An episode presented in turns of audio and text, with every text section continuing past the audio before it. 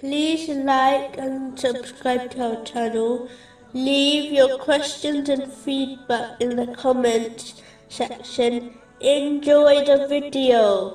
Moving on to chapter 2, verse 141. That is a nation which has passed on. It will have the consequence of what it earned, and you will have what you have earned. And you will not be asked about what they used to do.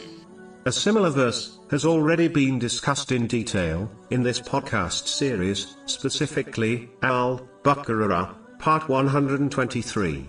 Moving on to chapter 2, verse 142. Say, To Allah belongs the east and the west. He guides whom He wills to a straight path.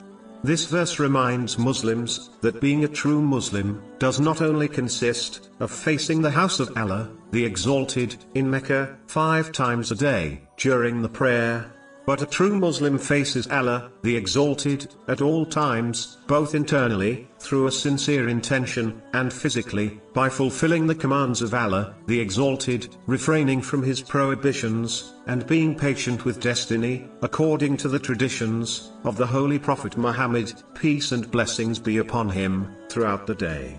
In reality, establishing the five daily prayers throughout the day teaches Muslims this vital lesson.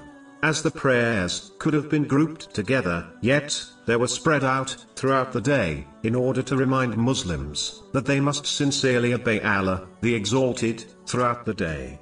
Moving on to chapter 2, verse 143. And thus we have made you a just community.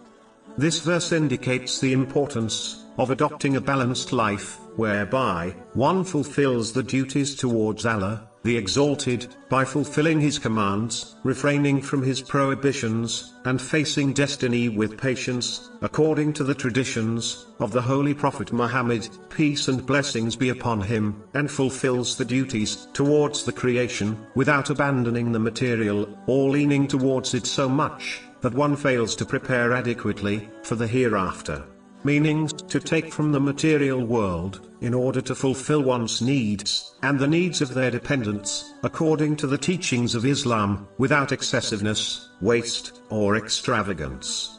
This is only possible to achieve, by following the footsteps of the Holy Prophet Muhammad, peace and blessings be upon him.